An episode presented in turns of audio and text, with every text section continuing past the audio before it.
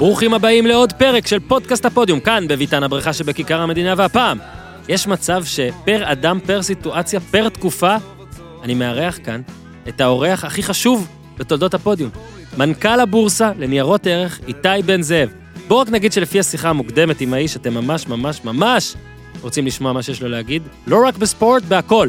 אז לשעה אחת אני ממליץ, תנתקו מכל הדיווחים שנראים ומרגישים אותו הדבר, בואו למשהו קצת שונה, לשעה בה ננסה להבין, ובעזרת איתי גם נצליח, על מה קורה לספורט בשל מגפת הקורונה, וכן, בגלל שאיתי המנכ"ל כאן, אז ננסה לדבר גם קצת על החיים עצמם, אבל בעיקר, מה קורה לספורט, עד כמה הספורט חסר לנו, סוגריים, אנחנו נדאג שהספורט לעולם לא יהיה חסר לכם, עד כמה העולם צריך שהספורט יחזור. אז זאת אותו איתי בן זאב, מזכיר שיש פרקים שמחכים לכם עם הקוקטייל, עם תומר גינת, בר תימור, רון שושן, איך זה משפיע על הספורטאים, ויש פרק עוד אה, מחמישי שעבר עם אה, דור הופמן. כרגע, איתי שלנו מבקש, לה, מתבקש להגביר את אבישי זיו. איתי, תן בראש!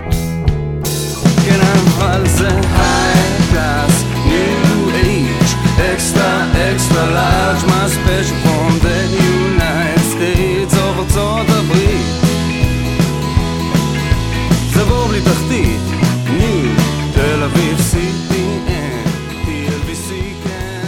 אז אהלן, איתי בן זאב, מנכ"ל הבורסה לניירות ערך, מה העניינים? היי אורן, מה שלומך? זה מצחיק ששואלים מה העניינים, אז אנשים אומרים, אה, כאילו, העיקר הבריאות עכשיו, או הכל כזה מציף אותנו. אני סיפרתי לכמה אנשים יקרים לי שאתה מגיע, אוקיי? כאילו, בשבילי זה big deal. כי אני חושב שכיום, אתה אולי הבן, אתה, אתה הבן אדם השלישי הכי חשוב במדינה הזאת, נגיד אם אני לוקח את, אה, את ראש הממשלה, שהוא חשוב, וניקח את ברבש, כי הוא מי שכולם רואים על הקטע הבריאותי ו- ו- ו- ומתפחלצים. תשמע, אז נראה לי, מנכ"ל הבורסה לניירות ערך, מה אני יכול יותר מזה? איתי, אנחנו פורשים. גם נ- לבחור שלנו פה זה נראה איתי. לי שאתה קצת, קצת מגזים, אבל אה, יאללה, טוב, זה- יאללה, נזרום זרום עם זה. נזרום. עם זה, יאללה.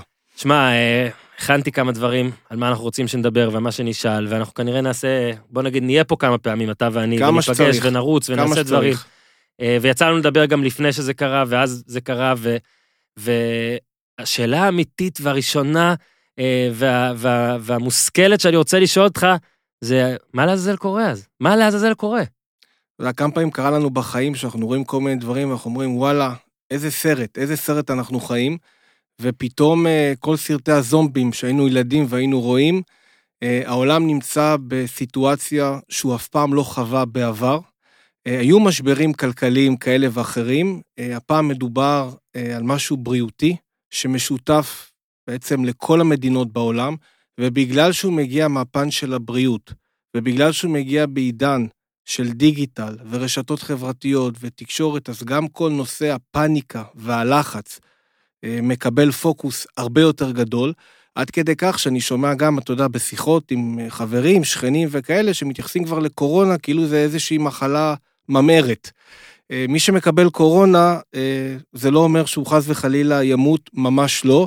אה, הקורונה זה נגיף שהוא מתפשט בצורה מאוד מאוד מהירה, ובייחוד לאנשים שמעל גיל 70, אה, יש סיכוי שהסיבוכים יכולים להוביל לתוצאה מאוד מאוד רעה.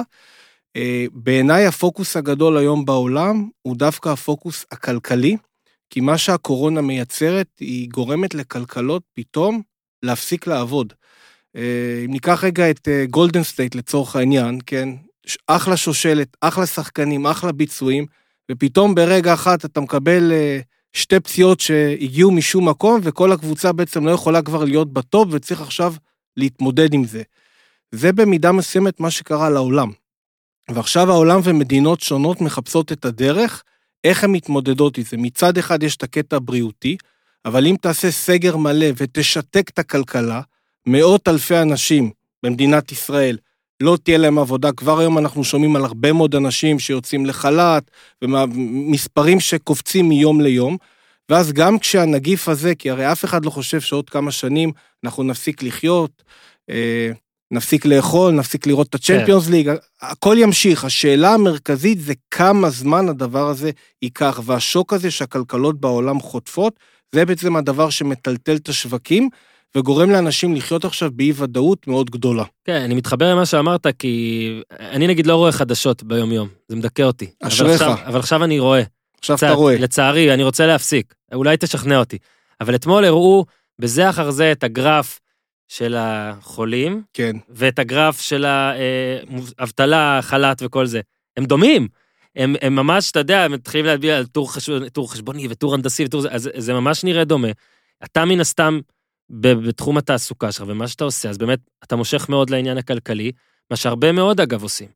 שאלה באמת כאילו, איך, איך, נגיד נתת את המשפט הזה על הסגר, וזה מעניין כן. מאוד שאתה אומר את זה, נגיד אנשים יכולים להגיד, טוב, ברור שהוא יגיד את זה, כמו שאנשים ממשרד הבריאות יגידו, חייבים את הסגר, עזבו את הכלכלה, יש פה בריאות. אז בוא נדבר... הנה, אני, אני באמצע, כי אני יכול להגיד כן. לך שמד החרדה שלי הוא עצום ו- וזז, כן, אבל הוא על שניהם. אני, הגרפים שלי מתחבקים ומתנשקים, אני כבר לא יודע על איזה גרף אני. אז בוא נדבר רגע על בריאות. הרי חלק מהקושי בהתמודדות עם הנגיף הזה שהוא חדש, ואף אחד, יש הרבה מאוד דעות לכאן ולכאן, ואף אחד לא באמת יודע, אה, כמו הרבה דברים בחיים, מה, מה הולך אה, להיות. אנחנו רואים במדינות כמו בסין, דרום קוריאה, טיוואן וסינגפור, אה, שעשו גם, אה, ועדיין עושים, מהלכים של בדיקות, המון המון בדיקות לאזרחים. אה, סין, שהיה ממש סגר במשך תקופה ממושכת על האזרחים, אבל צריך לזכור ש... איך אומרים, התרבות של הסיני הממוצע ואיך שהוא מקשיב, זה לא בדיוק כן. כמו הרבה מדינות איך אחרות. שגורמים לו להקשיב אולי גם. נכון, וגם מדינה כמו טיוואן, שהיה לה כבר ניסיון עם הסארס, זאת אומרת, אנשים שכבר מורגלים עם הדברים האלה, אז אותן מדינות בפירוש רואים בגרפים שהם הצליחו בצורה משמעותית להשטיח את הגרף, כי למה הגרף הזה מאוד מאוד חשוב? כי בעצם כשחושבים על זה, כמו בספורט, שיש הרבה מאוד סטטיסטיקה, בין אם זה בייסבול, NFL, NBA, בסוף אתה תרצה בתור מאמן שהשחקן שלך ייקח את הקלעי, את הזריקות מה, כן. מהנקודה שהוא קולע באחוזים יותר גבוהים. אז גם מערכות הבריאות בעולם עובדות על סטטיסטיקה, כמה אנשים חולים, כמה אנשים מגיעים לבתי חולים, והנגיף הזה מייצר בעיה קשה ביותר, כי המון אנשים שיחטפו אותו באופן טבעי, חלק משמעותי מהם ילך לבתי חולים, ואז מערכות הבריאות בעצם יקרסו, הם לא יצליחו לעמוד בכל האנשים שיגיעו, שזה במידה רבה מה שקרה באיטליה. איטליה איבדה שליטה על הנגיף הזה מהרגע שהוא התחיל. באיטליה יש את האוכלוסייה הכי מבוגרת אה, באירופה, ואני חושב כן. השנייה, שנייה לדעתי, השנייה. בעולם, השנייה בעולם.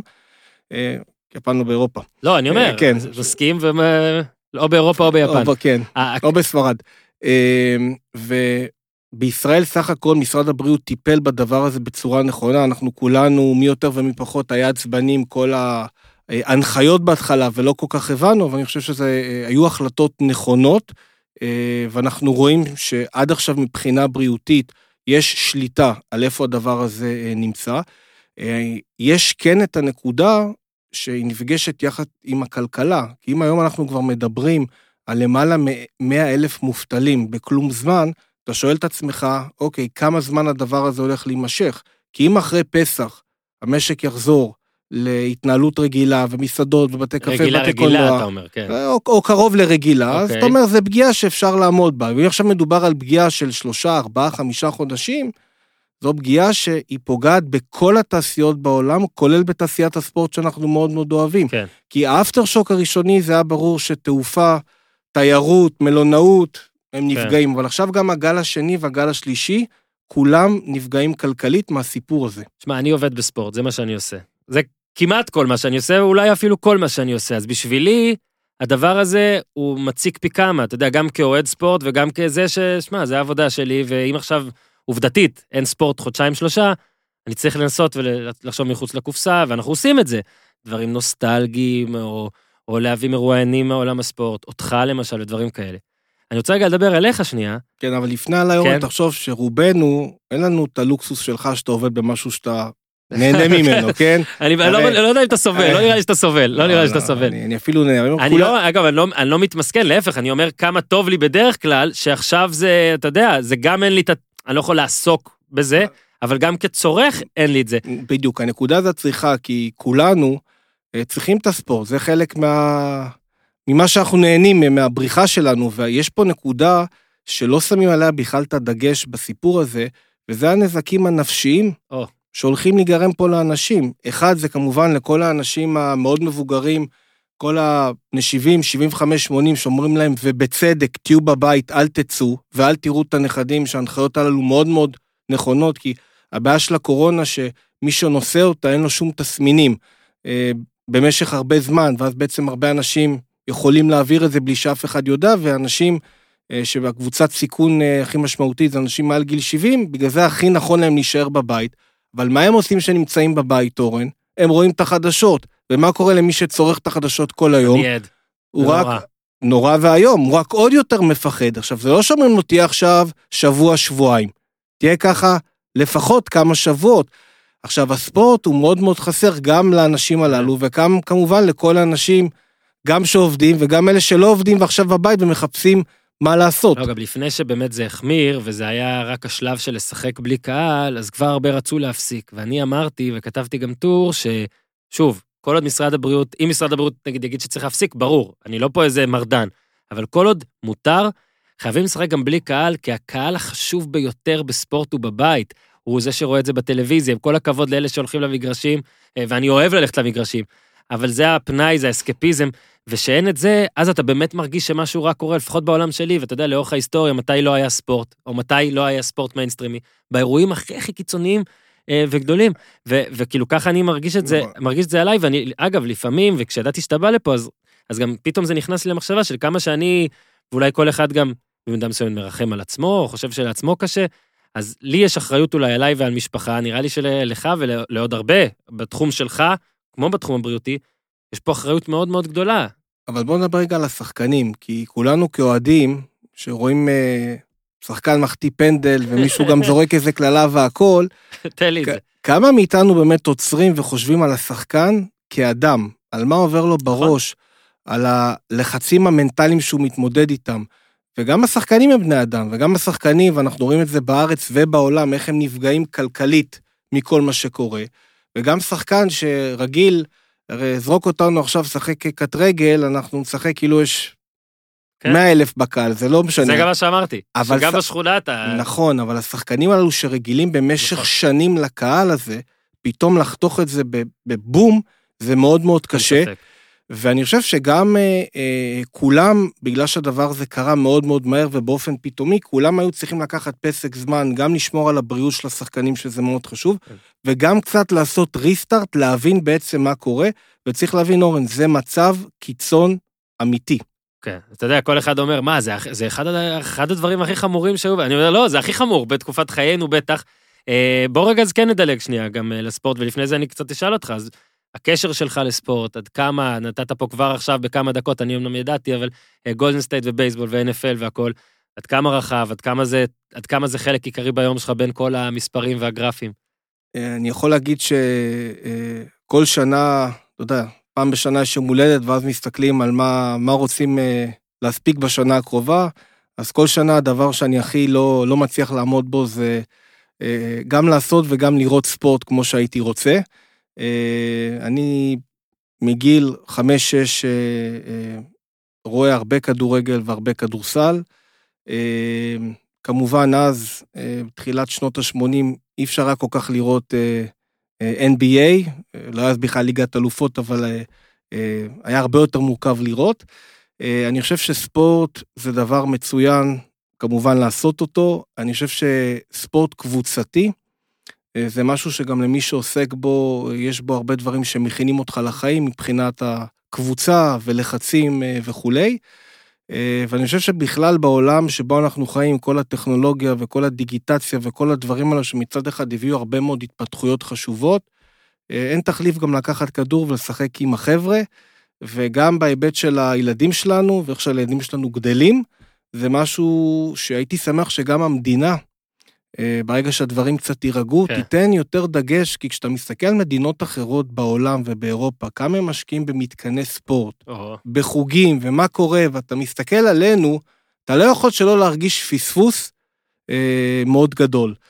אה, ואני חושב שהספורט הוא משהו שהוא גם אה, מאוד מחבר, אה, מאוד מאחד, וצריך לזכור, ספורט היה, אה, אומנם כדורגל וכדורסל זה לא דברים שנוצרו לפני מאות שנה, אבל זה דברים שיישארו איתנו לעד, וצריך לזכור שבטח בעולם זה ביזנס שמגלגל הון תועפות כן. של כסף. ובגלל, ולשם כך אה, די נתכנסנו. לפני זה הכל, קבוצות שאתה אוהד בכל ענפים, להגיד, לא להגיד, אתה רוצה להגיד, איזה... האמת שזה די פשוט, אני אוהד קבוצה אחת בכל הענפים, אה, שרוב המאזינים אה, בטח לא יאהבו אותה, אבל אני אוהד את הפועל תל אביב. כן, אל תדאג, כל הפודקאסט הזה, אורי אוזן הוא עכשיו עובד שם, וניר צדוק אוהד, אז זה בסדר, כבר התרגלו.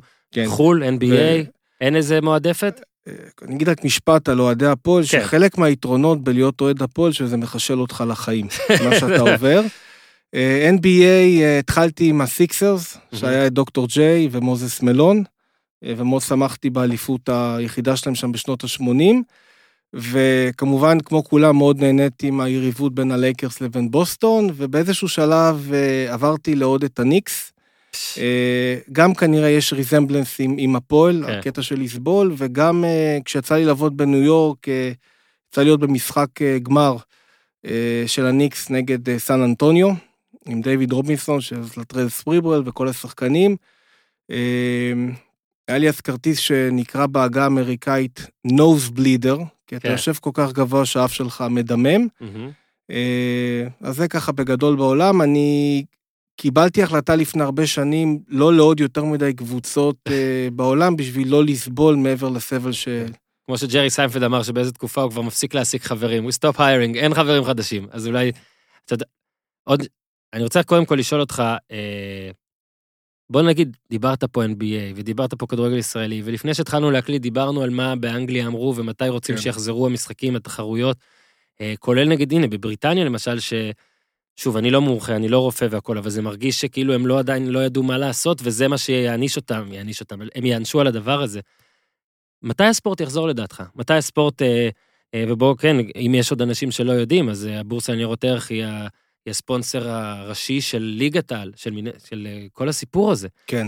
אה, עוד מעט גם נדבר ספציפית על זה, ועל... אה, אה, התחלתי, התחלתי לעשות חיקויים של רפי רשף השבוע, על איפה זה תופס אותך, אבל, אבל קודם כל, בוא, בוא, הנה, אתה, אתה נראה איש שיודע יותר ממני דברים. מתי בוא- הספורט יחזור? עכשיו אנשים מגבירים. כן, בוא נדבר רגע על אנגליה בכל זאת, כי אנגליה זה מאוד מעניין, כי עד לפני כמה ימים האנגלים נקטו בגישה שונה.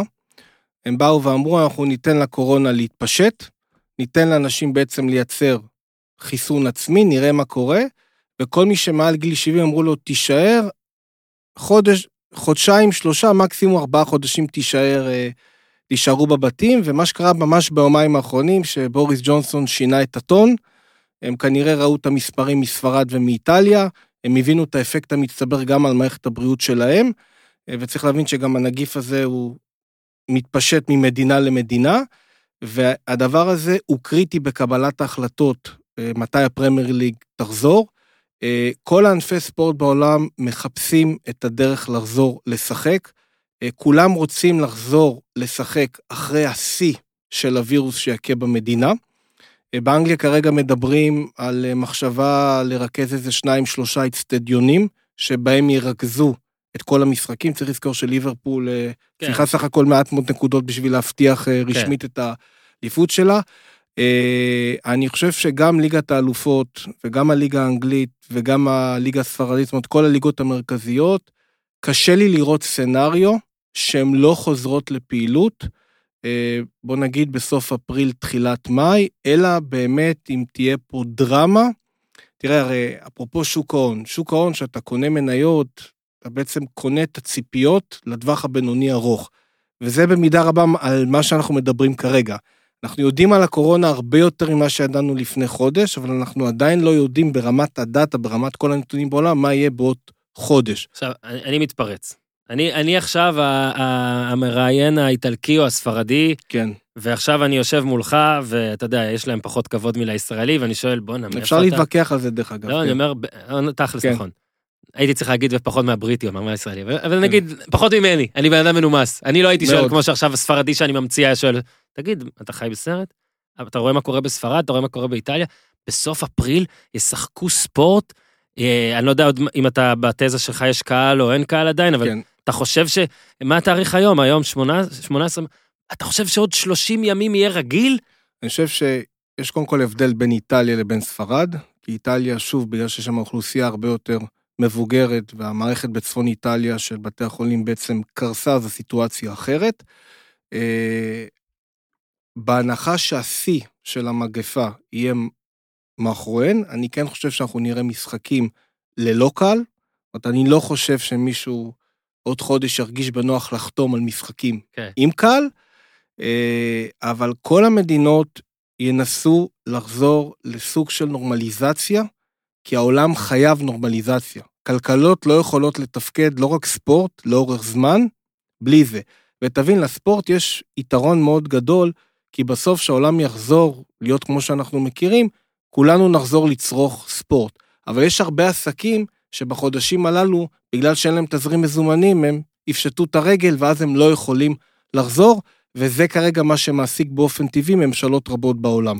לא, אז בגלל שאמרת את זה, זה מעניין אותי, אנחנו פה נסטה מדי פעם בין הספורט ללא ספורט, אה, ברשותך. בכיף. הרבה עכשיו אנשים אה, אומרים, אה, איטליה לא, לא, לא בריאותית, איטליה כלכלית לא תשרוד את זה. אתה יכול כן. להסביר ב, ב, כן, בשפה שאחד כמוני נגיד הבין, כן. אה, מה, מה הצפי, אה, מה דבר כזה עושה, ושמע, כאילו, זאת מדינה, זה לא עסק. מה זה אומר לא... לא, לא... שאלה, שאלה מצוינת. כי הרבה פעמים אני בתחושה שאנשים שמבינים בדברים האלה מדברים בצורה מסובכת בשביל שלא יבינו מה, ב, מה בעצם זה אומר, למרות שתכל'ס זה יחסית פשוט. הרי תחשוב עליך, בסדר? נשוי, שני ילדים, יש בטח משכנתה, צריך לקבל משכורת, להחזיר את הכסף לבנק, לקנות אוכל, לשלם שכר דירה, ארנונה, מיסים, צריך להתנהל. כן. כמו שכולנו מכירים, ואתה בעצם כשאתה בא ואתה בוחר חופשה, אתה מסתכל בהתאם להכנסה שלך, בהתאם לריביות שאתה משלם וכל הדברים הללו. עכשיו תחשוב על חברה. חברה זה אותו דבר. יש לה כסף מזומן, יש לה חוב, יש לה הון עצמי, יש לה הכנסות ממה שהיא מוכרת, לא משנה באיזה תעשייה היא מתנהלת, וכשקורה דבר כזה, ההכנסות שלה מתכווצות, באופן טבעי היא מרוויחה פחות כסף, ואז היא צריכה לצמצם בהוצאות שלה.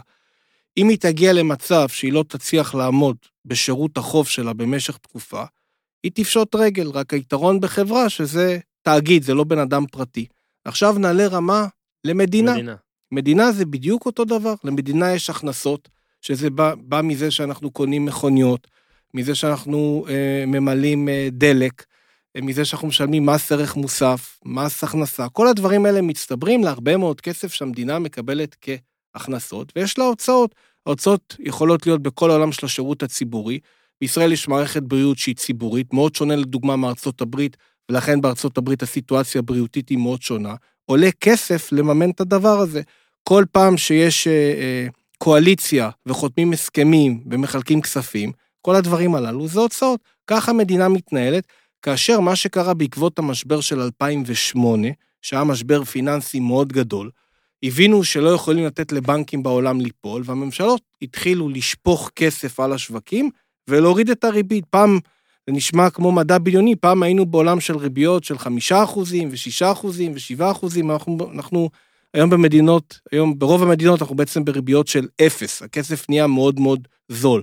עכשיו, כשקורה משבר כזה, המדינות מצד אחד מאבדות הרבה מההכנסות שלהם, כי עסקים, בין אם זה עצמאים, או עסקים קטנים או בינוניים, כבר לא יכולים לשלם את המיסים, כי הפעילות הכלכלית נהיית יותר קטנה, ובעצם הם צריכים להגדיל את ההוצאות שלהם בשביל לתמוך בציבור. ואז נכנס השאלה, כל מדינה, מה האחוז של החוב שלה?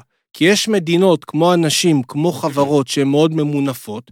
מה זה אומר? יש מדינות עם חוב ציבורי שהוא למעלה, הוא 120 אחוז, 130 אחוז, 140 אחוז.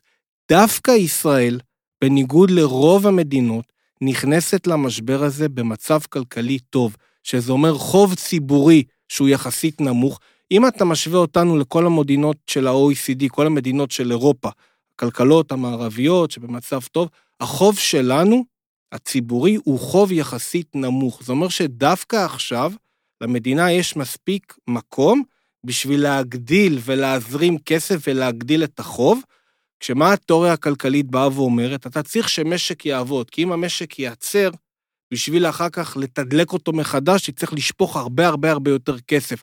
לכן כדאי לך גם כמדינה להשקיע עכשיו יותר בשביל שהוא ימשיך לעבוד. אפילו יעבוד בהילוך... אפילו אה, יעבוד בהילוך כן. אה, אחר, בשביל ש... כן. עכשיו, הנקודה המרכזית פה, שהעולם, זה לא שעכשיו, אה, חס וחלילה, יש פה מגפה שתהרוג אה, 500 מיליון אנשים בעולם. זאת אומרת, לפעמים אני רואה בחדשות וחושב שכן, אבל כן, אני, לפי יחסי ההימורים בין המגפה השחורה קודם לזה כל באמריקה, תזכור, אני רן, מבין שהרבה פעמים אנשים שאתה רואה, מדברים גם מתוך הפוזיציה. הם לא תמיד מגלים מה הפוזיציה, כן. אבל לא, מדברים אני מתוך חייב הפוזיציה. להפסיק, אני חייב להפסיק. ו- וזו נקודה שבסוף העולם יחזור להתנהל, כן. ולכן צריך לראות איך אנחנו מגשרים. עזרתי לך בתשובה כן, שלי? לא, עזרת לי, אני קודם, אני בכוונה לקחתי את זה לאיטליה, כי רציתי להבין מה זה אומר, אוקיי, נכון. אה, אז מדינה לא איטליה- תתאושש, אז, נגיד, אז אני אגיד, מה זה אומר? איטליה נכנסה למשבר הזה כבר בצורה לא טובה. בצורה לא טובה. עם, בניגוד לישראל, עם חוב ציבורי גבוה, עם הרבה מאוד רפורמות שצריכים לעשות, שאמורים לעשות במדינה ולא עשו, ועם כל מיני, זאת אומרת, שמסתכלים גם על מדינות אירופה, איטליה היא לא במצב לא של אנגליה ולא של גרמניה. ואז משבר כזה מאיץ בעצם את הבעייתיות של איטליה, עד כדי כך שמדברים, אפרופו, על חברה שפושטת רגל, על מדינה שפושטת רגל, כמו שהיה לנו דוגמה ביוון בשנת 2011, וכשמדינה נכנסת למצב של חדלות פירעון, זה קרה לארגנטינה לפני הרבה שנים, זאת אומרת, זה לא דבר שהוא ייחודי. אה, בעצם, כשאתה קונה חוב של מישהו, כן, אתה מצפה שהחוב הזה יוחזר לך. מהמם. אם קנית חוב של חברה או חוב של מדינה, והמדינה בדרך לפשיטת רגל, היא נכנסת לסוג של הסדר נושים נקרא לזה, אוקיי. ואז מנהלים משא ומתן, במקום המאה שקל שאתה צריך לקבל, כמה זה... האם אתה רוצה אפס ולך עכשיו לבתי משפט וכולי, או שתקבל משהו. חלק מההסתכלות, וזה גם מה שראינו אה, במשברים קודמים, שיש הרבה פעמים סוג של, נקרא לזה, ערבות הדדית של מדינות אחרות, לעזור. כי הם מפחדים מאפקט דומינו. אוקיי. בסדר? גם פה נכנס הנקודה שאם זו מדינה מאוד מאוד קטנה, אז זה בעיה קטנה, אבל אם זו מדינה גדולה, זה כבר בעיה גדולה. זה כמו המשפט הידוע שמה עדיף להיות אה, חייב לבנק, אתה יודע, כן, 20 אלף שקל או 200 מיליון כן, שקל. מתי אתה רודף אחריו והוא רודף אחריך והכל בסדר. בקיצור, אבל מה שהבנתי פה, זה שה... בוא נגיד השוק. מה שאתה אומר על שעדיף להחיות אותו, אה. לשמור אותו, לשמור אותו על אש קטנה, חד מאשר משמעית. להפסיק ולחזור, זה כמו בעצם, אז אתה יודע, כמו לנסוע על אופניים אפילו, שההתחלה אתה צריך לגמרי. לפרפר, אבל אז שכבר אתה מתחיל, אתה יכול כבר לגמרי. יותר בעדין. ניסיתי פה... אה, לגמרי, וכשאתה מסתכל על איטליה, אז ראינו שהם, שיובנטוס הביאו את רונלדו, ראינו איך בתוך 24 שעות רק במכירת חולצות, 24 שעות אורן, הם החזירו כבר 50 אחוז מעלות הכרטיס שלו.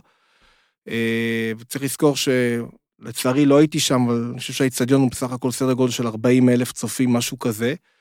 כשאיטליה המצב הוא כזה, יש פה שאלה, כך מועדון כמו יובנטוס, האם הוא יוכל להמשיך למכור את אותן חולצות כשאנשים נמצאים במצב כן. כזה?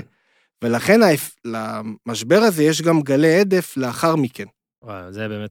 עכשיו, אתה יודע, אז הנה, לפני שאני שוב חוזר, מחזיר אותך לליגה שלנו, כי נתת משפט על ישראל, יש ציפיות, יש משהו שאתה יכול להגיד, אה, ציפייה כלכלית, אם נשאר ככה ולא יהיה סגר, אה, עד כמה אפילו אתה מנסה שלא יהיה סגר, עד כמה זה כאילו... כן, הדברים הללו לא, לא קשורים אליי ולבורסה לניירות ערך.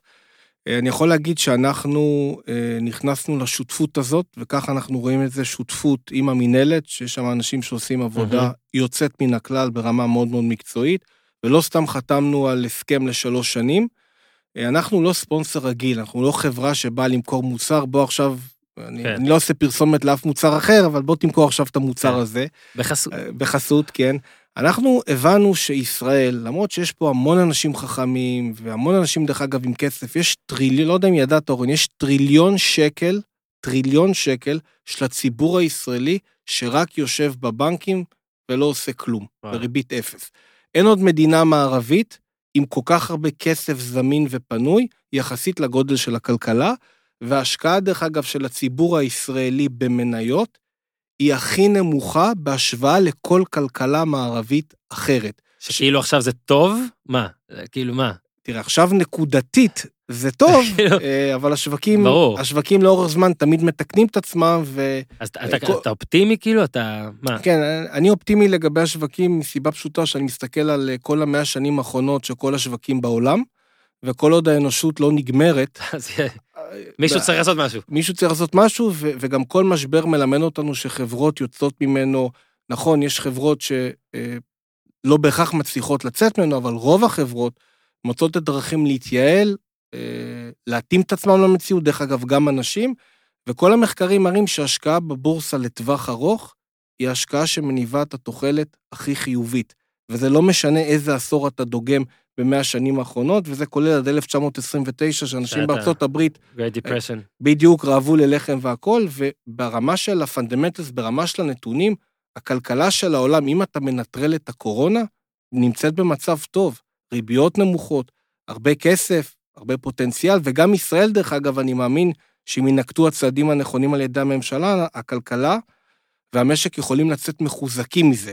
עם ה Start-Up Nation והרבה מאוד דברים, אבל באופן טבעי, אתה יודע, כשיורד גשם כולם נרטבים, וזה כרגע פחות או יותר לא, זה- הסיטואציה... לא, עורך מעריב אה, דורון כהן אה, היה פה כבר כמה פעמים, אז הוא צייץ היום שכמו שלאן הברווזים עפים כשהאגם קפוא, אז, אז כאילו לאן הכסף הולך, עכשיו אתה, עכשיו אתה בא ומספר על scenario שלכולם יש פחות כסף, מן הסתם אתה בחל"ת, אה, כאילו לא אתה, אנשים בחל"ת, אה, ועסקים נסגרים, ספונסרים מהמם. בכל העולם אה, מפחדים, הכל, אז כאילו אתה אומר, איפה זה?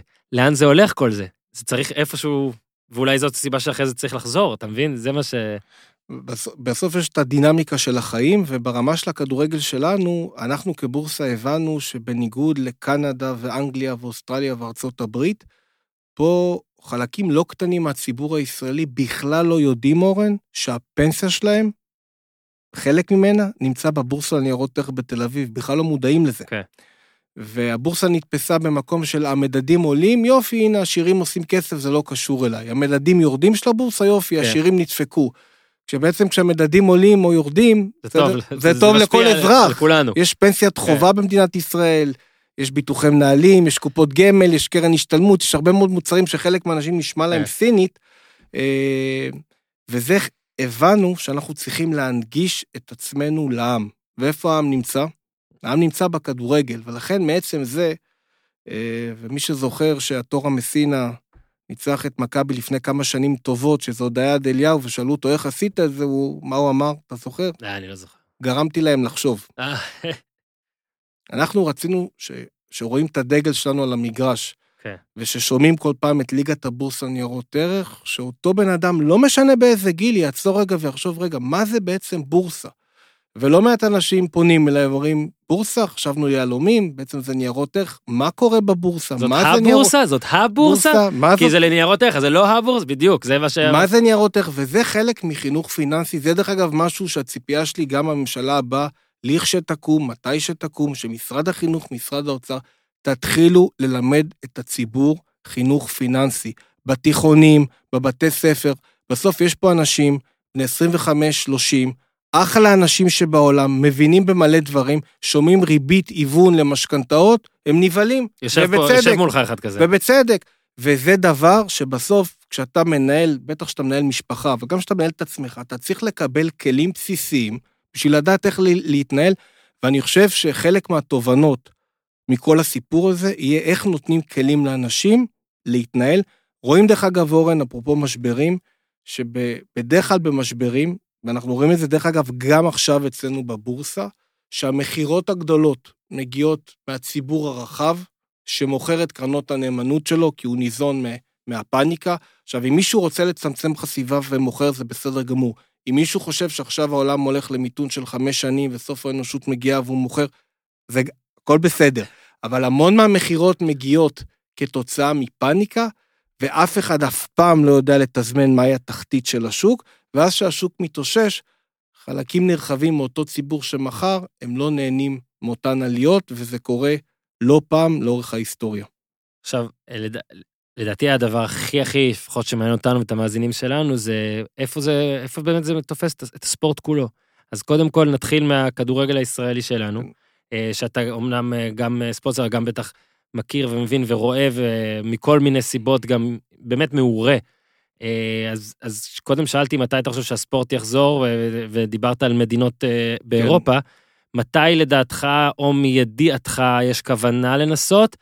ואז גם בואו נתחיל לדבר על, הנה, נגיד הפועל חיפה, שעה לפני שהקלטנו, הודיעו נכון. לשחקנים שהם צריכים, אה, שהם יוצאים למין חל"ת כזה, כאילו חל"ת. זו הייתה הודעה אחת, ואחר כך הייתה עוד הודעה שאמרו להם או שתיקחו 40 אחוז. אה, אה, שחל"ת זה היום 70, אה, זה אה, פשוט 70 עד סכום מסוים, אוקיי, אני, אני גם צריך להיות אה, מעורה כבר בזה יותר אולי, אבל כן. בואו נתחיל מזה, מתי אתה חושב שהכדורגל כן, הישראלי? קודם כל, אנחנו, אה, ליגת הבורסה ניירות ערך, השם זה שלנו, אבל אנחנו לא מעורבים אה, באף אחת מההחלטות לא, זה שמתקבלות, ברור. וככה זה צריך להיות. אה, אני חושב שהסיטואציה של הכדורגל פה היא שונה מהליגות המובילות בעולם, מסיבה כלכלית. כי הליגות המובילות בעולם מגלגלות סכומי כן. עתק, וזכויות השידור והכל, ואז הלחץ אה, הוא יותר גדול.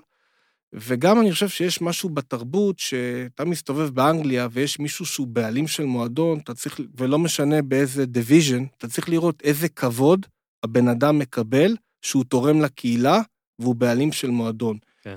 לצערי, אין לנו בישראל אה, תרבות ספורט. אה, כשנכנס בעלים, אז תכף כולם, כן. או כמעט כולם אוטומטית חושבים, רגע, מה, מה הוא מנסה להרוויח? מה, מה, מה כן, כי הקאץ'? אתה אומר שכסף הוא כנראה כרגע לא מרוויח, כי אה, בישראל זה עדיין... זה לא שהוא לא מרוויח בישראל, מוציא. להיות בעלים, היום זה עסק הפסדי, בניגוד לכל הליגות שאנחנו מכירים, ששם המועדונים, האיצטדיונים הם NBA. בבעלותם, לא רק NBA, NFL, בייסבול, לא, לא, כל הספורט האמריקאי זה... כל- ברגע ש- ברגע שקיבלת קבוצה, הסתדרת. תיקח, תראה את האיצטדיון החדש של טוטנאם, ששוב, לצערי לא הייתי, אבל מי שהיה אומרים שהוא מדהים, אה, שעלה איזה אה, מיליארד אה, פאונד או דולר לבנות אותו. טוטנאם הם הבעלים של האיצטדיון. זה אומר שכל פעם שיש match day, כל ההכנסות וכל המרצ'נדייז וכל מה שקורה מגיע כן. ישירות פלוס לאיצטדיון. אה, הופעות. פלוס הופעות, פלוס כל הדברים. ועל זה הם חושבים, אגב. הרבה מהבעלים חושבים גם על זה. זה חלק מהביזנס. דרך אגב, אה, אה, בשנים הקרובות אני מאמין שגם הנושא הטכנולוגי ייכנס הרבה יותר חזק לאותם מצדיונים, כי בעצם יש לך עשרות אלפי אנשים, ואנשים יתחילו לחשוב איך אני מוכר להם בצורה של בינה מלאכותית, שאני יודע, אורן היה שלושה משחקים קודם, איך הוא אוהב את הקפה שלו, איך הוא אוהב את הבירה שלו, ואיך הוא אוהב את הפופקורן. שתגיע אליי בדקה ה-20. בדיוק, אתה תשלח אה, בוואטסאפ, כן. ואחרי שתי דקות זה יחכה לך, זאת אומרת, העולם, אנחנו, אנחנו נגיע לדברים שאף אחד בכלל לא, לא חשב עליהם, ואז כשאתה מסתכל על ישראל, ואתה רואה מה הבעלים של קבוצות, עם איזה בעיות הם מת- מתמודדים, זה פשוט בעיניי לא הגיוני. כן. אני חושב שגם פה יש אה, צעדים שהמדינה יכולה לעזור, תשמע, ראינו מה קרה עכשיו עם אייל סגל. כן. בסדר? בן אדם שבא, הקדיש את כל מרצו, הפסיד כסף כל שנה. אה, זה, זה משהו שהוא מאוד מאוד חשוב, כי אם היום, אם מחר אלונה אה, ויאנקלה אה, וחוגג עוזבים את הכדורגל הישראלי, מה קורה עם הקבוצות שלהם? בדיוק, בגלל זה גם שיש תמיד את ההפגנות נגד, או תלך, אז אני תמיד אומר שזה בסדר, אגב, אגב, זה מאוד בסדר שאוהד לא אוהב את הבעלים, כועס על הבעלים, לא מבסוט, הכל טוב. יש כאילו פה את ההנחה האופטימית הזו שתמיד יהיה מישהו אחרי, שיעשה לפחות אז אותו דבר טוב, וזה בעייתי, כי... זו הנחה זה לא שהיא נכון. שגויה, ו... פה, בטח פה. פה, ורא- אוקיי, אני מניח שאם בעלי הגולדן סטייט בדיוק. ווריורס ירצה לעזוב, אל תדאג. הקבוצה תסתדר, יהיה שם, אני- אנשים יעמדו בתור. אני יכול להגיד לך, רון, שאנחנו בבורסה, אה, יש לנו שוק, שוק חוב, של אגרות חוב, שהוא מאוד מפותח. כי, ולא בכל הבורסות בעולם הן סוחרות באגרות חוב, אצלנו יש גם מניות וגם אגרות חוב. וסוג של, אה, לא, לא נקרא לזה חלום, אבל דבר שהוא מאוד מאוד חשוב בעיניי, זה להביא את אחד המועדוני ספורט הגדולים בעולם, שיעשה גיוס חוב אצלנו בבורסה. כי המוסדים הישראלים מנהלים פה הרבה כסף ויש להם חשיפה לחו"ל, אבל אין להם חשיפה לספורט. ויש לנו את היכולת אה, לעשות הנפקת חוב גלובלית, שגם משקיעים מהעולם וגם משקיעים ישראלים ישתתפו באותה... עכשיו, תחשוב על קבוצה, אני לא יודע איזה קבוצת צ'מפיונס ליג אתה אוהד. אם אתה רוצה לספר לנו? אה, אין לי כאלה, נגיד ליברפול אני אוהב, אבל אוקיי. אפשר, בוא נלך אייקס. אייקס, כי אייקס, מה- טוב לך הדוגמה יותר בעצם? ליברפול, נ- יותר גדול. נלך, עזוב אייקס, בוא נלך ליברפול. ליברפול. אז תחשוב שליברפול עכשיו, שוב, גם באנפילד איצטדיון די ישן, כן. בסדר? החליטו עכשיו אה, להגדיל אותו, לבנות משהו חדש, צריכים לגייס חוב, ויבואו לבורסה בתל אביב לגייס אגרות חוב. תחשוב דרך אגב כמה אוהדי ליברפול ישמחו לקנות באלף, אלפיים, עשרות אלפים שקל איגרת חוב ולהרגיש, כן. הנה, אני... אין- אין פיל שלי, ממבר. כן, משהו כזה. ויצא לי גם לנהל קצת שיחות אה, עם קצת מועדונים, אתה יודע, החלק הכי קשה, כי יש לך מעטפת של עורכי דין, של בנקאים, וכל כן, אחד רוצה שהעסקאות האלה לא יהיו. ואז באופן טבעי אתה מדבר גם על הכדורגל הישראלי, והכדורגל הישראלי הוא קטנצ'יק. הוא, כן. לא, הוא לא מעניין, כן. מבחינת ביזנס. ואם מישהו כבר רוצה להיכנס לתחום הספורט כביזנס, אז הוא לא ייכנס לזה ב- בישראל. ולכן לכל האוהדים של כל הקבוצות, וגם אני בתור אוהד, כולנו מכירים את זה שאנחנו בטוחים שהמאמן את החילוף היה צריך לעשות קודם, ובהתחלה אנחנו מתלהבים מהסגל, ואחרי כן. חודשיים אנחנו אומרים איך הסגל לא מתאים. אה, צריך להעריך וגם לדעת לפרגן לאנשים שבאים ומתמודדים עם התקשורת ומתמודדים עם החשיפה. תראה, מדינת ישראל היא מדינה קשה. כן, למרות שאת בגלל שהיא החשיפה קטנה. חלקם אולי רוצים, כאילו לא חלקם, רוצים. אני חושב שזו אמירה שהייתה נכונה פעם. אה, לא, אני אומר הרבה בעלים, לא, כי אם אתה אומר, וזה אולי, אתה יודע, זה דיון כל כך מורכב, שיש לי רעיון שגם נפתח אותו אולי בעתיד, כן. אבל בשורה, בוא, אה, בוא נדבר רגע על ארקדי. ארקדי קיבל קיידמק חשיפה אדירה. עזוב שהיא לא עזרה לו, הוא- זה אבל הוא רצה אותה. הוא נהיה ראש עיר עיריית הוא ירושלים. פחות נהיה ראש עיר, לא. וגם, אנשים גם הצביעו לו? ברקת עם הפוליטיקה שזה לא עזר לה, ועדיין היא יקירת העיר באר שבע וכל אזור הדרום, אבל אתה כשצריך... יודע מה אומרים? שהבאר שבעים בכוונה לא הצביעו לה, כי רצו שתישאר. לא, אתה- למרות שאמרה אתה- שתישאר בכל מקרה. האמת זה הגיוני, אבל אה. אתה, למה זה בא, ועדיין זה בא? כי אתה בעצם מחפש את האינטרס, תמיד. כ, כ, כ, הנה אני, אני רואה אה, אה, חוגג למשל, מהמם. היינו שותפים לאותה יחידה, שנינו יחידת עוקץ, לא באותו זמן, אבל הוא מגיע לכדורגל. עכשיו, ברור שהוא מגיע גם כי הוא אוהב את זה. מהמם. אבל ברגע שאתה, אה, ואתה בטוח לא תסתור אותי, נכון להיום, הכדורגל הישראלי לא מניב לבעלים הכנסות. מטורפות בטוח שלו, וגם לא... נכון להיום, כדורגל הפסדים. הפסדים, צריך אוקיי, להגיד אני את מנסה זה, להיות הפסדים. עדין, אוקיי. כן. אז אתה אומר, אז למה הוא עושה את זה? או שזה אה, מאמה תרזה אה, של הכדורגל הישראלי, יכול להיות, או שבאמת אה, כיף לו וטוב לו, ואנחנו יודעים, נגיד, על אלי טביב, כל מי שמדבר איתו, הוא, רוצה להיות, הוא רוצה שידברו עליו, הוא רוצה לעשות, ונגיד, הנה יואב כץ. יואב כץ שכמעט אף פעם לא מדבר כשטוב בקבוצה, אלא מדבר כשזה קצת פחות טוב. אגב, אני אפילו לא מבקר, זה זכותם. אם היה לי מלא מלא כסף, ו- והייתי רוצה שאולי באמת, שידברו עליי יותר, אז הייתי עושה את זה. בגלל זה אני חושב שחושבים, ו- ואני באמת חושב שצריך לחשוב איך אפשר, הרי אנחנו כל הזמן אומרים שהכדורגל הישראלי הוא, בעולם הוא כלום, אוקיי? זה כנראה לא ישתנה, זה לא שעכשיו באנגליה נעשה פה שורת מהלכים שבאנגליה יגידו, סבבה, אנחנו משדרים את הליגה האנגלית וגם משחקים מישראל.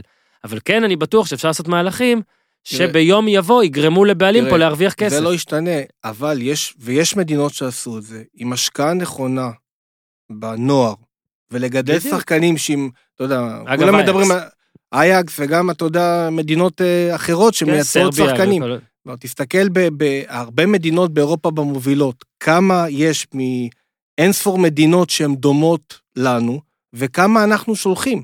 נכון. בסדר? כי פה יש עדיין מנטליות של אה, למכור שחקנים, זה כאילו אנחנו קבוצה קטנה וזה לא מספיק טוב, למרות שבדוגרי אתה צריך להתייחס ביחס לאירופה ולא ביחס לישראל. לגמרי. אבל שוב, זה, הנה רעיון, לגמרי. אנחנו נפתח את זה אולי בעתיד והכל. בוא נחזור למשבר. אני אגיד לך עוד מילה, כי כן. אולי באמת נביא לאחת תוכניות את אחד הבעלים. כן. אני חושב ש... אה, תראה, יצא לי גם אה, בתפקידים קודמים, באתי מהמערכת הבנקאית, גם לעבוד עם לא מעט אנשים אה, עשירים. ואתה יודע, אנחנו כולנו חיים, והרבה פעמים אנשים אומרים, הלוואי והייתי ככה, והלוואי והייתי ככה. גם לאנשים שהם עשירים, כשאתה עובד מולם, אתה מגלה שהרבה פעמים החיים שלהם רחוקים מלהיות פשוטים, בניגוד למה כן. שזה נשמע. אני בטוח. בסדר? כי כשיש. לך הרבה כסף, אתה באופן טבעי חושב, רגע, כל אחד שמדבר איתי, מה האינטרס? אבל יש גם שאלות, מה אתה עושה עם הכסף? עכשיו, אני לא יודע לגביך, אורן, אבל אם מחר בוקר היית מקבל 100 מיליון שקל, אז אולי היית בא ואומר, וואלה, יש לי עכשיו אפשרות לתת משמעות. אני יכול לקחת 20, 30, 40 מיליון שקל, לקנות את... אה, אה, כי כידוע, קבוצה לא מחליפים בדרך כלל, להיות הבעלים ו- ולעשות טוב. זה גם לדעתי משהו שמניע חלק מהבעלים בצורה כזאת אה, או אחרת.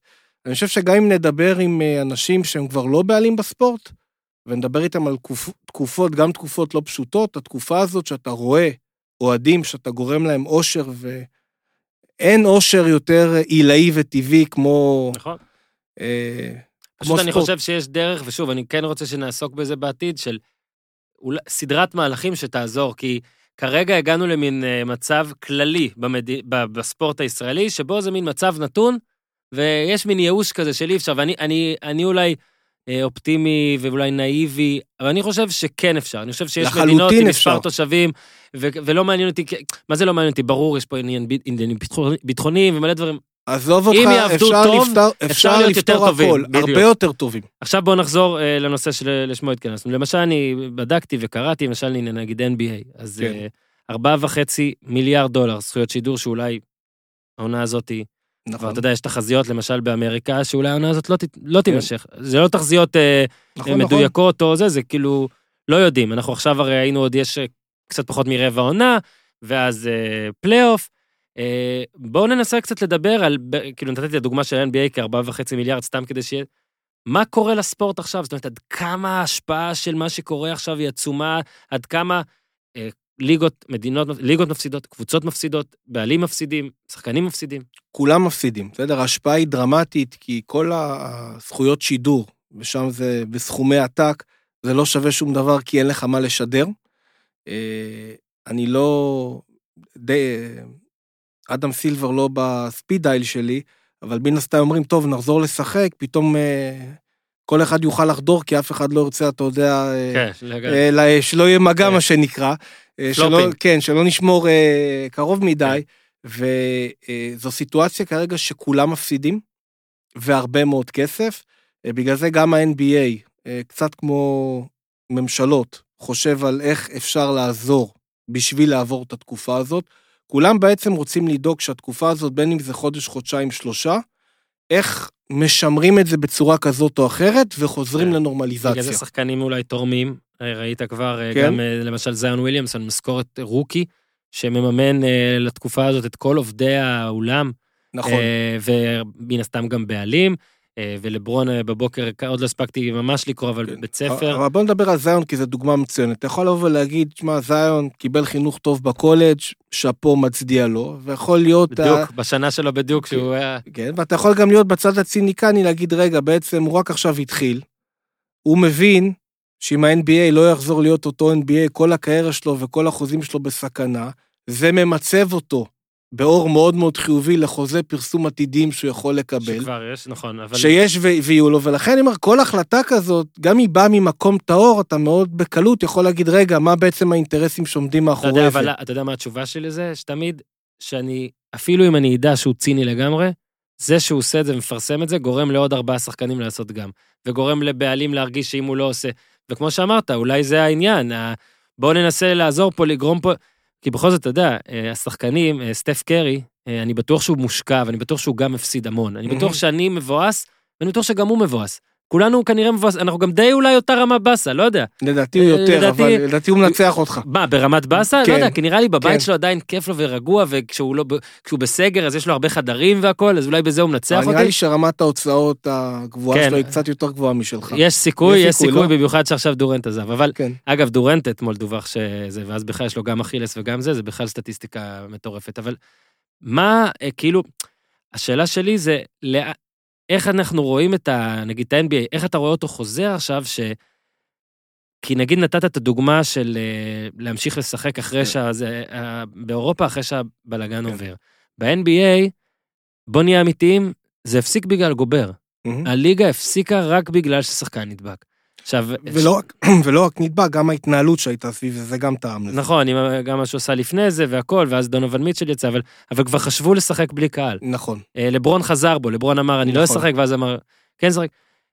אה, כאילו, איך, איך הליגה הזאת תוכל להמשיך אם עדיין יהיו פה ושם פתאום עוד שחקן ועוד פה- שחקן? פה תמיד גם נכנס העניין המשפטי, כי ה-NBA גם יכול לקבל החלטה שמסתכלים על זה כמו שזה, ופשוט מתחילים את הפלייאוף איפה שהקבוצות נמצאות. אבל יש לך בעיה, כי לא לכולם יש כן. אותה, את אותו סידור משחקים, מה שנשאר. כן, אה, גם בדקו אגב ב-NBA שיש האולמות שהם פנויים לאוגוסט, ליולי-אוגוסט, זאת כן. אומרת שכן יש את ה... את התכנון הזה, שוב, אני, שוב אני צריך להגיד, איני רופא, אני, אה, אתה נתת הצהרה חיובית מאוד אפילו על בריטניה, אז אני מניח שגם על אמריקה אתה איכשהו תהיה אה, חיובי, אבל אתה יודע, הולך להיות שם מן הסתם תקופה, הולכת להיות שם תקופה קשה. אני חושב שגם ב-NBA יעשו את כל המאמצים לחזור. לחזור לשחק, שוב, ב- בהתחלה כמובן בלי קהל, כי כן. זה מאוד מאוד חשוב גם לענפים, ותשמע, גם לכולנו. בסוף אה, אנחנו צרכנים כבדים של כל הדברים הללו. הנה, יש לי ליג פאס, אני מקבל, אה, הלו חבר'ה מליג פאס, אני מקבל את זה בחזרה.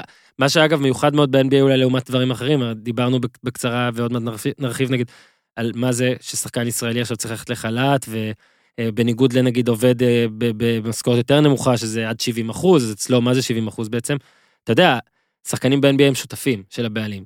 אה, ועל כל משחק כרגע, אם לא, אין שינוי, אז דבר, הדבר הנכון, הדבר העדכני שקראתי שהם מפסידים 1 חלקי 92, זאת אומרת, נכון. עם 92 וחצי אפילו משחקים לעונה, כולל pre-season, כולל הקדם עונה. אה, זאת אומרת, כל משחק, אה, למשל ניקח את לברון ג'יימס, שגם הוא, אה, אה, לפי מה שאתה אומר, אז הוא דואג יותר ממני עכשיו, אה, 400 אלף דולר. לא, הוא נראה לי פחות. הוא פחות? הוא- הוא הוא בניגוד לסטף, הוא הוא כבר- ממונף, הוא הוא- מעבר. הוא כבר... התוכנית ב-HBO כן, אפשר כן, בשני כן. מטר הבדל. 400 אלף דולר ל- למשחק, אה, וכמו שאנחנו אומרים, על שחקנים שמרוויחים פחות ממנו, אז זה פחות, אבל שוב, בחלק יחסי. שמע, זה, זה כבר מאוד, זה מאוד רציני, זה מאוד מעניין גם. נכון, אבל תזכור שב-NBA אני חושב שאת השכר הממוצע הכי גבוה מכל ענפי הספורט האמריקאי. ב-NBA דרך אגב בשנות ה-80, או סוף שנות ה-70, תחילת שנות ה-80, המצב היה הפוך נכון. לחלוטין. היה שם סכסוך מאוד מאוד גדול. אמ, אני חושב שהבעיה יותר גדולה בספורט הישראלי. כן, אז כל הכבוד לספורט האמריקאים, השחקנים שלנו, אם אתה משווה את הספורט האמריקאי יחסית לעלות המחיה וכל הדברים. אז פה באופן טבעי אתם כותבים הרבה פעמים על השחקנים שמרוויחים הרבה, אבל מה עם כל אלה שבממוצע, בחציון, ומתחת, נכון? יש מעט מאוד שמרוויחים המון.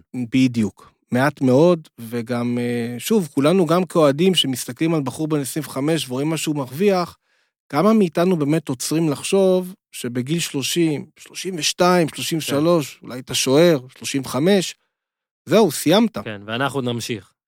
אנחנו נמשיך ואנחנו גם רוצים להאמין שאנחנו בונים את עצמנו עם כן. הזמן ו- ומתקדמים. תחשוב ששחקן כדורגל, שחקן כדורסל, פירמידה שלו היא הפוכה, אורן. נכון. הוא בעצם ב- בפריים טיים בגיל 30, הוא בעצם, אה, יש לו עשרות שנים שהוא צריך למלא כן. עם ואקום מטורף, כי הוא היה רגיל אה, לשחק ולעשות ואתה ספורט. יודע מה יותר קשה? שבשנים שהם מרוויחים, הם מתרגלים לחיים מסוימים, נכון. שכשהמשכורות נפסקות, החיים לא מפסיקים. בדיוק. הסגנון חיים שלהם, קשה מאוד לעדכן אותו ביחס למשכורת החדשה ולחיים החדשים. כמובן שבהתנהלות כלכלית נכונה בעולם של היום, אתה יכול לצבור מספיק כסף כדי שכן תוכל לשרוד את זה, אבל עובדתית אנחנו רואים שלא.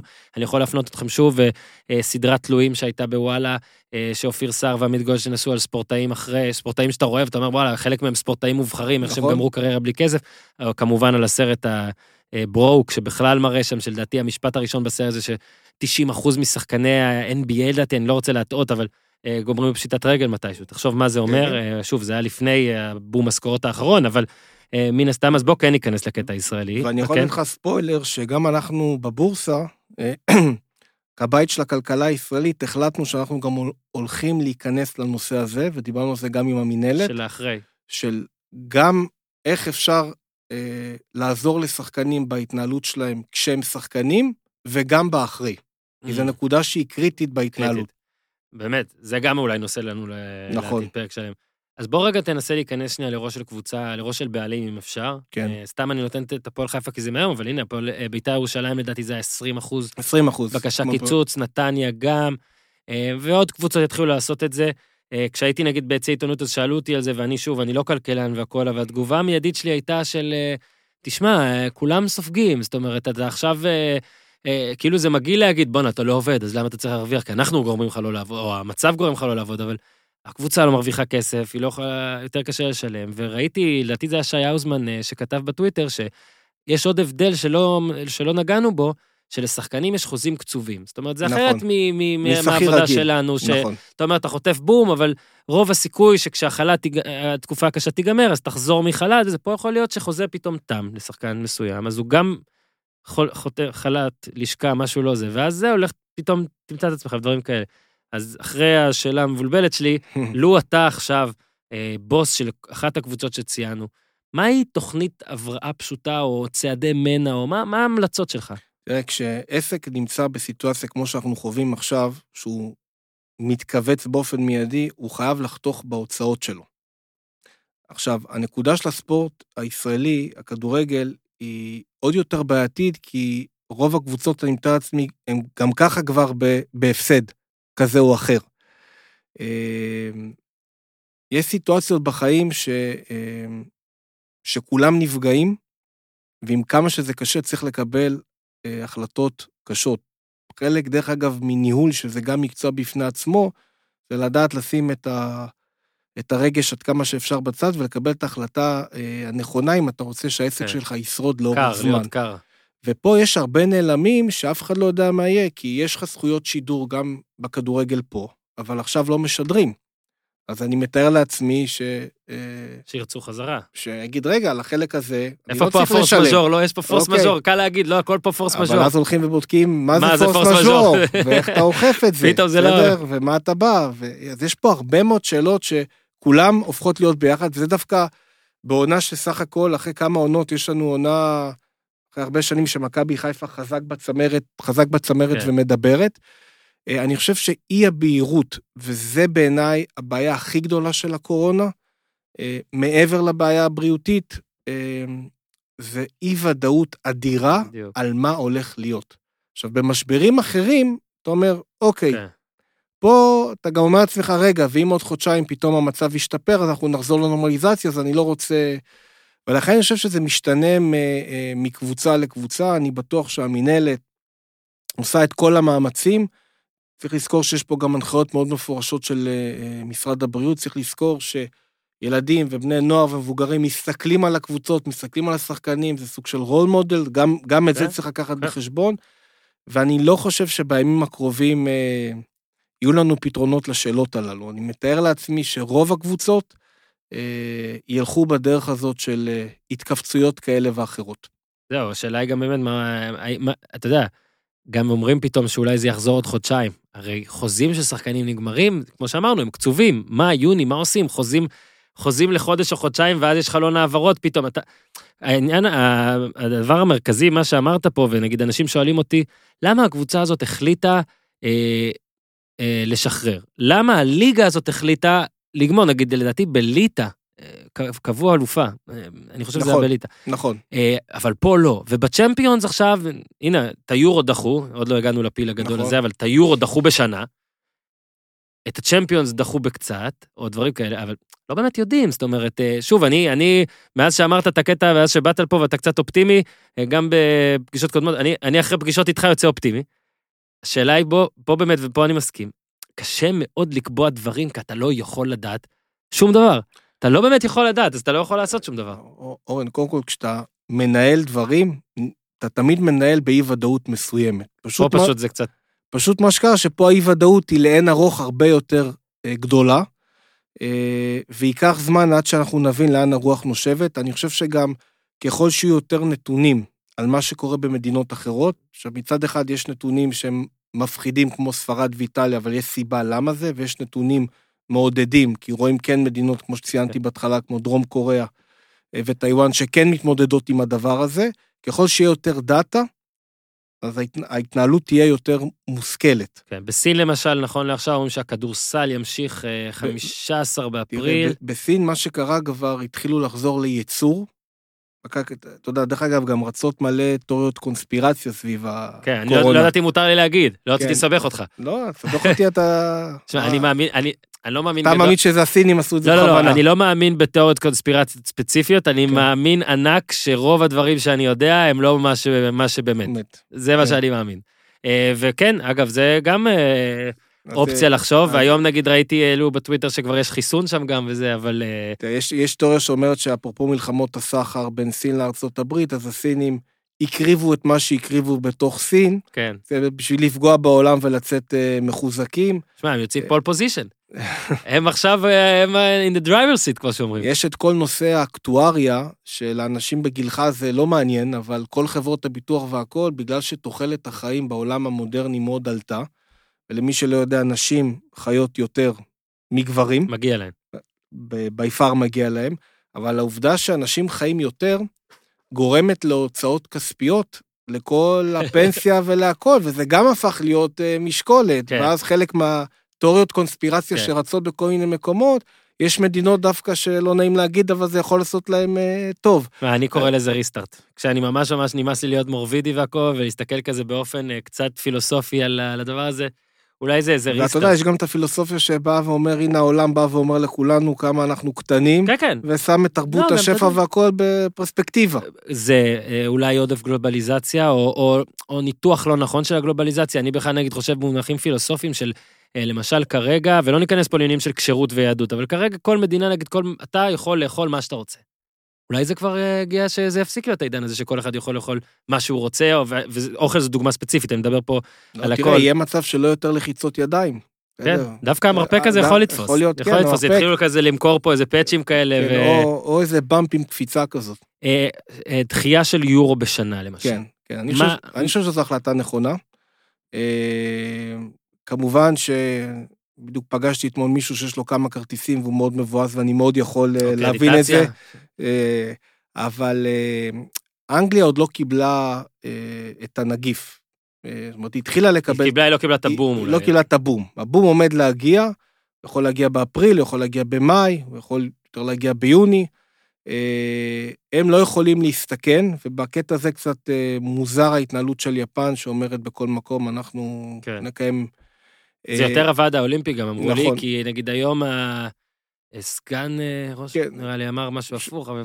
כן, יש... אה, ראיתי את זה סתם לפני נכון. שהקלטנו, אז אני לא רוצה לתת פה דיווח כזב. אז אני חושב שהאנגלים קיבלו החלטה נכונה, כי אה, לעשות אירוע כזה, אה, ושאף תייר לא יבוא לצפות במשחקים, ואיך המדינה נראית וכל הדברים, זו הייתה החלטה בעיניי מאוד נכונה.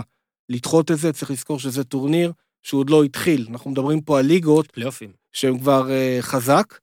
לא, אבל גם הפלייאופים, אתה תמיד יכול לא לדחות את כן, זה. דחו בסדר? כנראה ליוני. כן, כן, לא, אני אומר, זה לא יש- כמו... יש אבל השפעה כלכלית לזה שהם נגיד לקחו, כי כרגע פשוט העתיקו את הכל, הזיזו שנה. מהמם. יש השפעה כלכלית לזה? זאת אומרת, אה, חוץ מהדברים העובדתיים של במקום לקבל את הכסף השנה או להוציא, כאילו... אז אני אומר, זה- פה ההשפעה היא מאוד קטנה, כי בעצם דחית את זה. כן. אוקיי, זה מאוד שונה מכל מה שדיברנו לפני כן, על כל הליגות שהן כבר מתנהלות והן קרובות לסוף, ששם אתה לא יכול להגיד עכשיו, טוב, בוא נדחה את זה. אפילו קראתי לפני כמה ימים שהיה איזו הצעה לחבר בעצם בין העונה הזאת, שזה היה באיטליה, לא בטוח, לבין העונה הבאה. היה, היה את זה בישראל, אה, לא בזמן, אה, לא באמצע, אלא זה הוכרע לפני, ב-66-68, שהחליטו על שתי עונות. אה, אבל, תשמע, אני אומר לך שאני מתח... אני כאילו, ברגע שהזיזו את היורו, זה דווקא נותן פתח לכן, ל- לליגות להירגע לפחות, חכו, נכון. אין לכם מה לסגור אותה. נכון? אה, אני לא יודע מה לפי חוקים של תראה- לשחק יולי-אוגוסט בכל מדינה זה תראה, אחרת. לא, לא אבל- הייתה להם גם ברירה, כי בסוף גם ה- דיברנו על השחקנים ועל... קצת דיברנו על מה הם עוברים, גם הגוף שלהם, כן. יש גבול לכמה משחקים והם צריכים זמן להתאושש. לא, ב-NBA. נגיד התחילו להגיד, אולי ברגע שאפשר, אז ניתן להם שבועיים הרצה, אז מה אתה עושה, משחקי קדם, קדם עונה שוב?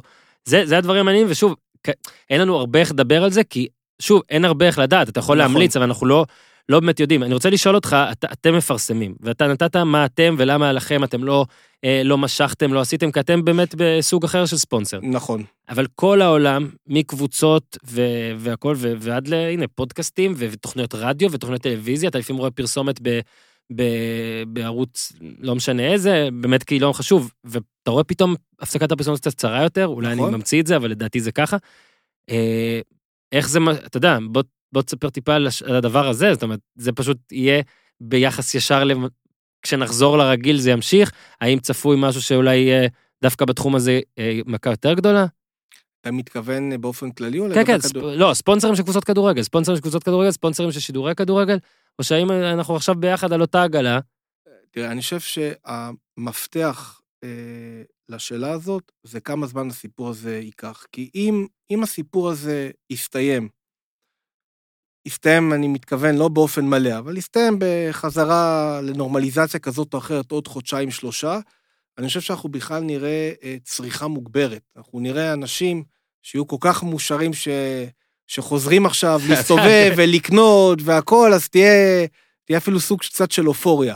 אבל אם הדבר הזה ייקח, בוא נגיד, אה, אה, קשה לדמיין את זה, כן? אבל שישה חודשים עם כל מיני מגבלות לא, וכל לא, מיני היית- דברים התחלת כאלה, באופטימיות, אל ת... אני צריך קצת לאזן, כן, אתה יופי יודע. שהאזנת, תאזן, תאזן, שלא יצא אה, שמח מדי. אז למי יהיה ראש, אתה מבין, לכל הדברים האלה? אתה תעשה התאמות באיך שאתה מתנהל, אתה תסתכל אה, טוב מאוד על כמה אתה קונה בסופר, ואז זה גם יכול להשפיע על, אה, על המפרסמים עצמם, בסדר? עסקים שנסגרים. עסקים שנסגרים. אנחנו היום לדוגמה רואים הרבה פרסומות על מוצרי ניקוי כן, וכאלה, אה, אבל השוק והמשק, והכל תמיד מתאים את עצמו לאורך זמן. זו הנקודה המרכזית. עכשיו כן, אתה יודע, יצא לי לדבר גם עם סוכן, אז גם הוא נפגע מאוד, ו-. וגם גם סוכן נביא לפה בקרוב, ו- וכאילו כי... השוק שלהם מתייבש. השוק שלהם לא, נגמר אפילו, כרגע. אפילו תשלומים שצריכים להגיע, פתאום, ברור. שמע, אחי, אין. תראה, זה עוד משהו שצריך להגיד, כי אתם בתקשורת הרבה פעמים כותבים גם על הסוכנים, על העמלה הגבוהה. מה שאתם לא כותבים, שהרבה פעמים העמלה הזאת, יש לה כל מיני תנאים. זאת אומרת שהיא נפרסת לאורך תקופת החוזה, שחלק מגיע בסוף, שיש עוד כל כן. מיני דברים. אה, עכשיו, זה כמו שפעם לפני הרבה שנים אמרו לי שכל אומן אוהב שיפרסמו שהוא מקבל סכום יותר גבוה, כי ככל שהוא חושבים שהוא מרוויח יותר, אז ככה הוא יותר נתפס. בסוף... אה, זה אף אחד- מה שבאמת מגיע. בדיוק, ומה שבאמת כתוב בחוזה, ואין ספק שגם הסוכנים בכל העולם, הם נמצאים באותה מצוקה של איפה שהקבוצות והשחקנים נמצאים. זו סיטואציה שיש בה רק מפסידים. כן, לא, אני מסכים. אין בה. מנצחים, רק מפסידים. כשכתבתי גם את הספר על אה, זהבי, אז אה, שמתי לב, כשאני שם, הייתי שם, אה, כשעוד היה בסין כיף, ובאמת זה נכון, על כל הסכומים שמספרים, הם טיפה, בוא נגיד, טיפה, טיפה פחות, כן? תוריד, טיפה. תוריד טיפה. אגב, זהבי, זה מדהים שבהתחלה כל כך פחדנו שיהיה את משחק הפלייאוף והוא יבוא לא בכושר. עכשיו, לפי הפרסומים, 18 באפריל או לקראת סוף אפריל, הוא בסוף יבוא למשחק פלייאוף כיחיד שמשחק. תבין אה, מה דברים כאלה אה, יכולים לעשות. משחק איפה? ש... מה, הם יחזרו עוד מעט, הם עוד מעט יחזרו. אה, כבר דיברו על הליגה שאולי זה יקרה, כבר מתחילים לחשוב על מתי יחזרו, הם עושים מחנה בדובאי. אה, אני רוצה נושא אחרון להפעם, כל הקבוצות שנסחרות כן, בבורסה. כן. בבורסות בעולם. כן, כן. בבורסות בעולם, יש פה למשל מעבר לחלון, בוא נגיד, יונייטד, לא? נציג- יונייטד בישראל, כן. כן? סולשר, סולשר התל אביבי. אה, האמת שהוא גם דומה לו קצת, אתה יודע. לא סתם נקטתי בזה, זקן, לא יודע. אם ימשיך, אם סולשר ימשיך ככה, הוא יראה, זה, אתה יודע, עוד- קצת הפסדים. אה, אז היא נסחרת בבורסה, אז ראיתי את הגרף כדי להתכונן. כן. שוב, לא צריך להיות כלכלן, אדום לא טוב, אז ראיתי את הגרף. אה, אז שאלה על זה, כן. ותת שאלה, אה, למה ההשפעות, נגיד, על יונייטד לעומת ליברפול, למה בין קבוצות זה אחרת? אז אה, אין הרבה קבוצות ספורט שהן חברות ציבוריות ונסחרות בעולם. פעם, דרך אגב, היו יותר. אה, יובנטוס, לדוגמה, היא חברה ציבורית, מנצ'סטר יונייטד נסחרת בוול סטריט. אה, חברה, חשוב רק להגיד משפט, מה ההבדל בין פרטית לציבורית? פרטית, אם אני הבעלים, אני מחזיק 100% מהחברה, הציבור לא שותף בבעלות. ברגע שאני עושה הנפקה ואני הופך להיות ציבורי, נגיד לקחתי 30% ומכרתי 30% לציבור, והוא עכשיו שותף בבעלות. היתרון בלהיות ציבורי, שזה מאפשר לך גם לגייס עוד הון וגם לגייס עוד חוב בצורה קלה. אה, החיסרון של להיות ציבורי, שאתה שקוף, יש לך mark to market וכולם בעצם רואים כל יום מה, מה שאתה שווה. אה, אתה יודע, זה כמו דירות, כל אחד שבא למכור דירה הוא תמיד בטוח שהדירה שלו שווה יותר, עד שהוא נפגש עם המציאות. אז כשאתה פרטי, אתה תמיד חושב שמה שיש לך שווה יותר. מנצ'סטר יונייטד, למרות שבשנים האחרונות היא לא בדיוק מצליחה על המגרש, אה, זה מועדון ספורט שמייצר הכנסות מטורפות, מועדון ספורט רווחי, אה, מועדון ספורט שנחשב כגדול בעולם, דרך אגב, הוא מועדון שזיהה לפני הרבה שנים את היתרון בשוק האסייתי. אה, הוא כחברה ציבורית ירד בסדר גודל של השבועיים שלושה האחרונים במשהו כמו 30 אחוז. עכשיו תחשוב מה זה, 30 אחוז בכלום זמן. כואב לי למרות שאני, לא נראה לי, מהם אני לא מפסיד, נכון? בניגוד לבורסה כאן, או שגם מהם אני... אני מתאר לעצמי שאני לא יודע, אבל, אבל שאף גוף פנסיוני פה לא מושקע באקוטי של. מן יונייטד. תראה, לא, אמרת, אבל אני אמרת. יש, לא, לא, לא. אבל תחשוב רגע, אורן, תחשוב, שמי שקנה את המניה שם לפני כמה שנים, אז גם אחרי הירידה הזאת, הוא אומר יש. כן. בסדר? היש שלו יותר חזק משלי. וזה כן. חלק מההסתכלות לטווח קצר מול טווח ארוך, בסדר? זה היה יש... אה, אתה יודע, זה כמו. אני חייב להגיד לך שכמו שאני בבורסה, ברגע שאני קורא עלינו באתרי החדשות המרכזיים, זה בעיקר בתקופה של ירידות. ברוב הימים, ברוב התקופות שהבורסה עולה, על זה לא כותבים, כי זה לא, כי זה כן, לא זה כמו מעניין. בתקשורת הספורט. לא, כן, מה- יש, מה יש? יש קווי דמיון. הכל אותו דבר בסוף. בסוף הכל מתחבר. עכשיו, מנצ'סטר, המשבר הזה של הקורונה, והכלכלה, וזכויות השידור, ומה שיהיה, כמו שהוא פוגע בחברות תעופה שקל להבין את זה, הוא פוגע גם במועדוני הספורט הגדולים בעולם. אם הקורונה תסתיים מהר, אני ספק שחברה כמו מנצ'סטר, זה תתאים את עצמה. בצורה מהירה. אם הדבר הזה ייקח הרבה זמן, יש לזה כמובן השפעה. וזה בדיוק הנקודה, זה מאוד מוזר, אני בטוח להרבה מהאנשים ששומעים אותנו, שאומרים, רגע, מנצ'סטר, חברה ציבורית, מניה, אבל גם מועדון כדורגל, בטח שזה אה, בפרמייר ליג, זה עסק לכל דבר ועניין. זה לא, עסק גדול. ברור, זה מלא, אמרתי, אתה יודע, אתה גם כשאתה מגיע ומדבר עם אנשים שם, או איך שהוא עושה, לומד קצת לעומק, אתה מבין עד כמה זה גוף ענק לעומת אה, הרבה קבוצות כאן, ו- וכאן יש גידול לאט לאט, יש פה כבר קבוצות שלאט לאט מעסיקות יותר אנשים, וזה נהיה יותר מפותח, ואנחנו רואים את זה גם, אגב, אתה רואה, נכון, אפילו תראה- בגופים של המדיה, פתאום תראה- יש איזה עשרה אנשים תראה את בקבוצה. ההשקעה של מכבי פתח תקווה, בכל מה. שקשור בסקאוטינג ובנוער. כן. השקעה מטורפת. כן, והיום בכל קבוצה כבר יש באמת כמה אנליסטים, שזה דבר שפעם היה נראה כמו מדע בדיוני פה. אה, אתה יודע, אה, אה, למה ההבדל אבל בין שתי קבוצות זה מה שאתה יכול, או שאין... אה, תראה, בסופו של דבר. בסופו של דבר, זה כמו שאתה מסתכל על ענף של, של קניות בסופרים, ויש לך חברות, והם לא יסחרו אותו דבר. הם לא יגיבו גם אותו דבר למשבר. זה תלוי ב... לא יודע, באסטרטגיה של כל קבוצת כדורגל, מן הסתם האסטרטגיה תהיה דומה, אבל זו שאלה במבנה החוב שלהם, זאת אומרת שחברה יותר ממונפת, שיש לה יותר חוב, ונהיה משבר כזה, אז היא בהגדרה הופכת להיות יותר בסיכון, ואז בגלל החוב שלה, היא אמורה לרדת באקוטי במניות שלה יותר, מאשר חברה שהיא לא אה, ממונפת, ויש לזה עוד הרבה מאוד הסברים. כן. אתן לך הסבר אחד קטן מעולם אחר, עכשיו רגע, עכשיו על שני סופרים, בסדר? כל עוד הסופרים יכולים אה, להיות פתוחים ולעבוד כמו שקורה עכשיו, הכל טוב. אבל אם עכשיו היינו לוקחים שתי מסעדות, ושתי המסעדות עכשיו בגלל הסגר, שלא קוראים לו סגר, או מה שלא יהיה, הן סגורות, אבל מסעדה אחת יש לה שירות משלוחים, ולשנייה אין שירות משלוחים. אז הזאת שיש משלוחים, היא תוכל לה- להמשיך לעבוד. ולכן אם לצורך העניין שתי, שתי אותן מסעדות היו חברות ציבוריות, ונגיד ששתיהן היו שוות 100, ברור שזאת שיש לה את הדיגיטל ואת המשלוחים, היא תרד פחות מהשנייה. וזה חלק מהעבודה בשוק ההון, שמסתכלים כל הזמן על מכפילים ומשווים כל הזמן בין חברות, גם בתוך, בתוך אותם סגמנטים. אז תשמע, איתי, היה מאוד מאוד מעניין, יותר אופטימי מפסימי, וכבר אה, זה טוב, נקודה Mm. ביום שלי, שעשית לנו קצת אה, זה, והלוואי, הלוואי, הלוואי שתצא צודק, ואני אגיד לך ככה, גם אם תטעה בכמה אחוזים במועד החזרה של הספורט, אז אני יוצא אופטימי אה, מהמפגש הזה. אז תודה רבה לך, תודה רבה לכל האנשים שמעבר לזכוכית. אה, תודה רבה לבורסה לניירות ערך, לליגת העל, לכל, שיחזור הספורט. לכל NBA, הצופים, תחזור, לכל הצופים. לכל המאזינים. איתי שלנו, אתה גם איתי, כן? אז אה, רק בריאות, תעשו טוב.